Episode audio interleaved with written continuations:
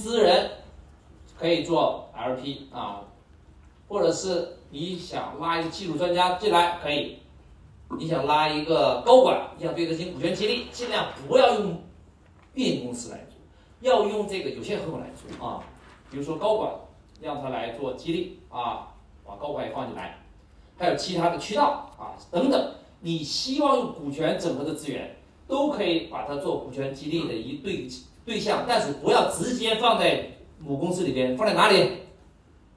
放在有限合伙里边做什么角色？LP 啊，为什么做 LP 呢？因为把它的管理权架空了，听懂了吧？啊，这是最彻底的架空方法，它比什么表决权委托呀、代持啊、提高董事会席位啊，比那些方法都最干净彻底，就会把彻底的把它的所有的非收益权的权利全部架空，大家听懂了吧？这是最彻底的方法，所以我优先推荐用这种方法。啊，保留我们的控制权，这理解了吧？好，接下来 A 跟 B 共同发起成立 C 公司，那么 C 公司做什么呢？就是说运营主体公司，也就是说，真正你对外签协议、开票、报税、招聘员工，然后做产品研发、做产品生产销售，全都在哪个公司里边？在 C 里边。比如说你公司要上市、融资，那是谁上市啊？A、B、C 谁上市啊？C 上市啊。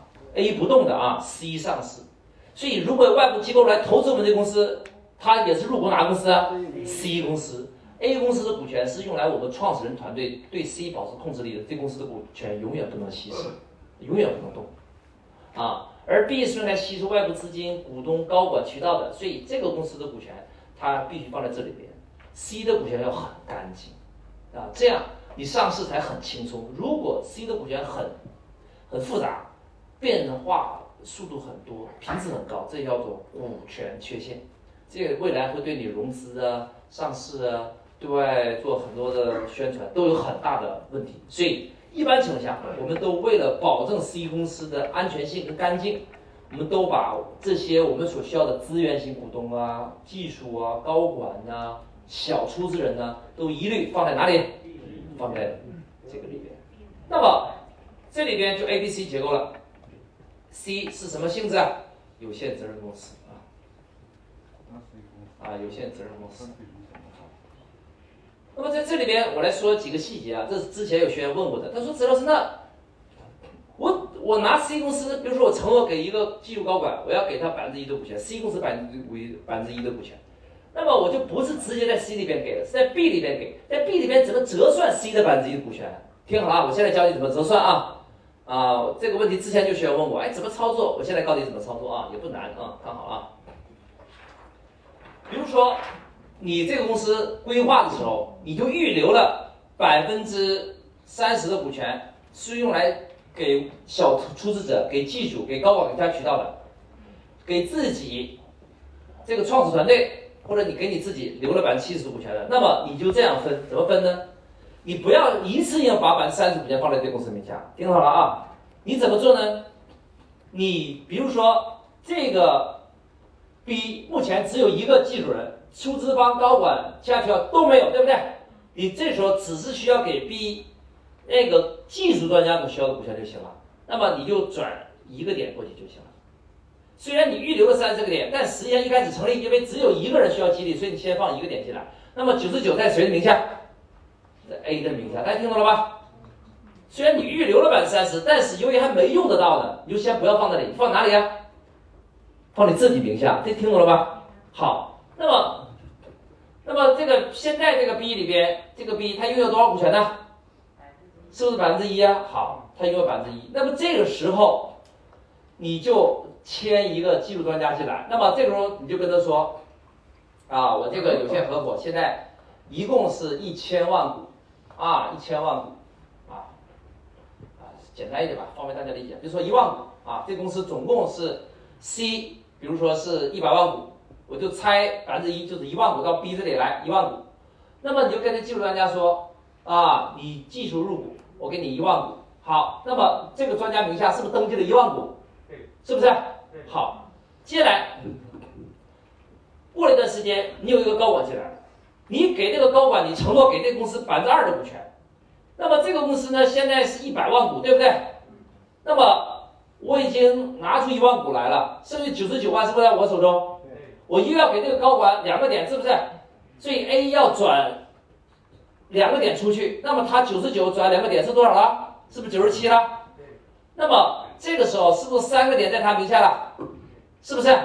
你转两个点到这个公司名下，这是很容易办的啊。那么这个时候呢，你就 B 这个股权一万股不要动，你额外跟这个高管签一个协议，给他多少呢？两万股，听懂了吧？那么换句话说，由于 B 它由百分之一变成百分之三，那么如果我要给这个不给这个高管的话，实际上这个季度，相当于他的一万股变成原来的三倍，听懂了吗？但是我把这个百分之额外增加了两个点放在这公司名下，这公司有以实际上拥有的是一万股变成三万股，对不对？但技术专家这个一万股不动，我就把多出来的两万股给谁呢？给这高管，所以相当于在没有稀释技术股权的前提之下，增加给高管的股权，听懂了吗？否则的话，你一旦事先把这个股权就放在这个有限合伙这里边，有一个小问题是什么呢？就是你给这个高管的股权，就很有可能就是你未来还要再稀释它，稀释出来的再给他，听懂了吗？就涉及到原来这个人的股权变更，就很麻烦。在实际操作中，为了避免原来这个人的股权变更，你怎么办？你就先不要放那么多，你要积多少就拿出去，然后在它基础上增加部分再给额外的人，这样你就相当于不会频繁的跟原来的人去做股权变更的沟通。我有没有说清楚？啊，说清楚就好啊。啊。这个是谁转给他？就是这个 A 在他自己名下转给 B，A 在他名下转给 B。实际上是 C 转给 B，对呀，C 转给 B。实，你听我跟你讲，是 A 从他的名下转到 B 去，只是说变更的是 C 的股权，但是是登记在 A 的名下，改成登记在谁了？B 的名下，听懂了吧？那那 B 原来又有一个点，是不是变成三个点了？增加了两个点，你不要说比例，你跟这些人不要说比例，听懂了吧？因为这比例它。它在 B 这里边的比例，跟在 B 在 C 里边的比例比例，你还得去给它算两次，折算就很麻烦。你要跟技术公司算家说你给我百分之百，他一听我怎么百分之百？我不是百分之一吗？你跟他这样解释解释不清楚，你就跟他说一万五就行了，听懂了吧？然后再给高管就是一万股，反正你自己知道一万股对应的就是百分之一，两万股对应百分之二，听懂了吗？你这样你在增加新。这个 LP 的时候不用变更它的股权比例，不用是不是涉及到它的股权变更，你很容易增加新的这个 LP，这能不能理解啊？还没理解吗？啊，你说。就是那还有一个问题啊，就是你这个呃 B 里面那个 GP，那比如说这里面啊。第一个，你跟说第一步的时候，嗯只有一个高管，你给他百分之一的股份，是这个意思吧？不是技术专家，我给他百分之一，给的是 C 的百分之一。对 C 因为你实际上对他激励的时候，他不认可这个公司的，他真正要的是谁的股权呢？C 的股权。但你要把它架空，所以这百分之一，他听到耳中就是 C 的百分之一，听懂了吗？对。但是呢，那那个 GP 呢？GP 现在有有。我知道，GP 实际上在这公司里边呢，他的股权可以很小很小。比如说，我就做到零点一，没有问题，啊，零点零零一没有问题，理解了吧？他的股权多少并不重要。还有一个问题啊，这个 GP 加 LP 是不是要等于百分之百？GP 加 LP，这个公司的百分之百。对，这个公司的百分之百。啊，这个公司的的确，这个公司是要做百分之百。那你那你应该是百分之三拿过去，他。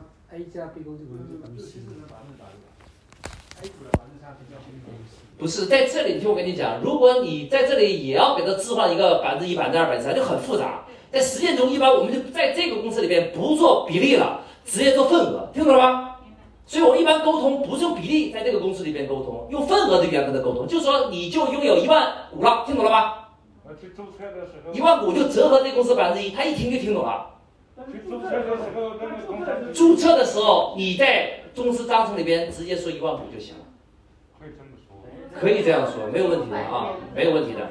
因为有限合伙是很奇怪的一种结构，它这个结构啊，它可以用两种语言，可以用股份的语言，也可以用什么呢？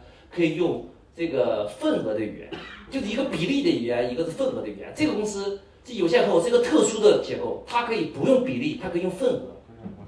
这是个特殊的一个企业，它跟我们一般有限合伙一般都动不动就算百分之一、百分之二，它不太一样。它这个公司更多是投资性质，它算份额为主。就一般情况下，这公司去投融资，我一般都算份额，我就给你一万股，然后一万股在这个市里边实际上拥有百分之一，我给你两万股在这个里边实际上拥有百分之二，都是这样算的，用这种份额语言。但是他不知道这个一万股是什么概念。我对我就你就要跟他解释，一万股相当于 C 的百分之一，对呀，就这样跟他解释就行了。啊，实际操作你不要以为很复杂，一点也不复杂。你们实际操作你就记住，啊，它实际上是一个什么呢？代持结构，它拥有 C 的股权啊。你真的要处理的话，你就直接把 C 的比例换成这边的份额元就可以了，你就这样算就行了啊。那老师，他那个呃 GP 能不能那个百分之三十能不能放在那个 GP 那里先，或者简单一点？对，这是我想说的另一种变通的方法是怎么做呢？你直接就把这个比例登记在他名下，啊，但是登记在公司名下，但这个公司里面是 GP 来持有，然后这个公司在新增加的时候由 GP 中拆出去也是可以的啊，这也是可以的啊，GP 拆出去也是可以的，它也不一定简单，实际上都是要做股权变更。你要说简单，实际上都是要做工商局做股权变更。对。行吧，那你这样理解也行吧。嗯，从这里拆出一个给他也行啊。比如说用这个比例的语言，你把百分之三十登记在他的名下，那么他，比如说技术专家，你给他百分之一，是不是？那么他就是不是拥有百分之三十啊？那么你在这个公司里边，他是不是拥有三十分之一啊？有没有说错啊？那么 GP 是不是拥有三十分之二十九啊？是不是？然后这 LP 这个技术是不是拥有三十分之一啊？你把一百乘以他们就行了。我有没有说清楚啊？有没有更简单的语言？你仔细操作，列个表算一下就行了嘛。啊。他的百分之一，在这公司里面百分之一百，百分之一百占的百分之一，它就是这公司里面的，呃，这个这个比例为什么我不建议大家用比例呢？因为你一旦用比例，有个坏很坏的地方，就是当有个新的人要做 LP 的时候，他就一定会稀释。用份额语言就没有稀释的麻烦，你听懂了吗？我这这话有没有说清楚啊？你如果用比例的语言，就会出一个问题，你引入一个新的进来的时候，他的份额一定会被稀释。是不是这样？所以怎么说呢？你们实践中，你呃，你就要这个理解一下啊。当然你自己理解哪个就行了。或者你就这样，你就跟这个技术专家说，你拥有百分之一，然后，我也搞不懂了，你们就记住了。反正我们实际操作都是份额语言，根本就不存在换算的问题。一句话说清楚，听懂吗？我就跟他说，你有一万股，一万股对应我的公司百分之一。再起来高管，我给你两万股，两万股对应我公司百分之二，我是一句话说清楚了，我哪需要翻译啊？是不是现在你就知道为什么喜欢份额语言了吧？然后这个公司目前你就跟他说，我这个目前一共只有一万股，听懂吧？未来我增资到三万股，拿出两万股给别人，听懂没有？一万股。所以其实更容易让对方理解。如果你说比例比例，我跟你讲，不但你会算糊涂，对方也糊涂了，一定会糊涂的。用份额语言就减少了很多这种沟通的麻烦。所以我们在实践中一般是用份额语言的，啊，份额语言啊，而且听着这个数字也大，你说百分之一太少了，你跟他说一万股，哎呀，听起来好像好听，挺多的，啊，这是经验啊。啊，他可以这样表示，就是说。表示这个 LP 公，哎，叫 GPLP 有限合伙的时候，可以表述下面的 C 公司吗？就先你投资这个，哎，有限合伙 B 公司，然后一万股，然后占这个 C 公司百分之一，可以这样表述吗？不是，你跟他签的协议里边啊，不涉及到跟 C 发生任何关联。你跟他签协议就说你拥有这个 LP 一万股，是吧？然后你口头跟他说这一万股怎么来的？因为我现在登记了百分之一在这公司，一万股是不是相当于你拥有百分之一啊？对对。你这个公司跟他签的协议仅在这个公司的框架内，但是由于这个公司实际上是拥有这公司股权，那么他自己也明白，这一万股是不是就等于百分之一？对对。这 C 就相当于发行了一百万股嘛，对不对啊？那他手中一万股，他是不是一听就明白了？对。这个语言就很容易沟通啊！我想跟你说的是这个意思啊。你们自己理解就行了，好吧？不理解多理解两遍。这个是有点抽象，但实际上这种折算其实不难你操作两次就明白了。好，这个问题解决了啊。那么接下来这三个 A、B、C 的角色啊，它是有分工的。我们来列一个表啊，这个分工就是 A 是控制者，所以它的股权是不能稀释的啊，它是有限责任公司。B 呢是整合者，呃，投资者可以吸引外部的资金、人脉、渠道。C 呢就是运营者，所以呢，它的啊是真正的未来上市主体啊，它就是运营公司的啊平台。所以 A、B、C 结构是这么回事啊。未来你在做高管激励啊，吸引外部渠道啊，然后吸引人才啊，尽量不要动 C 的股权，动谁呀？动 B 的股权啊，动 B 的股权。好，那么这是一个结构啊。那么接下来这个方案就很简单了。这个 K 老板成立一个有限责任公司 A 公司，然后用有限责任公司啊，再招募合伙人，共同发起成立有限合伙，然后用有限责任公司 A 来做 GP，他招募合伙人来做 LP，这个合伙人他找四十个人。我再说一遍，LP 加 GP 加起来不能超过多少个？五十个。啊，如果 GP 已经占了一个，LP 就只剩多少个了？四十九个。所以他在这里一共四十个人，是不是？合法，合法的啊。那么你说，那我要找五十，呃，我要找，比如说一百个人怎么办？对，你就呃一百个人两个不行，一百个人做三个，哈哈，三个，因为四十九做一个单位嘛，啊，就做三个啊。然后这些合伙人每个人交五万块钱，那么我们给他五万或者十万的产品都没有问题，所以他们已经消费权拿到了啊。然后又给他 LP 的这个股权。那么 LP 又占我们未来成立新的运营主体公司的百分之八十的股权，总部控制百分之二十的股权，所以呢，GP 不占股权，LP 占股权。那么五十呃四十个人，每个人一共分八十的 C 公司的股权，相当于每个人实际上拥有 C 公司多少股权呢？百分之二。这个账能不能算？对，所以你跟他说的时候，你不要说你在有限合伙里面拥有多少股权，你要说什么？你们在我们的公司里面拥有多少？百分之二啊。五万块钱这百分之二一定记住，不是卖给他的，是什么？送给他的。他五他五万块钱是买什么？买红酒啊，在买红酒。然后这个 C 有限责任公司就给他十万的消费额度返给这个合伙人，所以合伙人呢就可以成为 C 公司的消费权加股权的一个混合型的股东啊。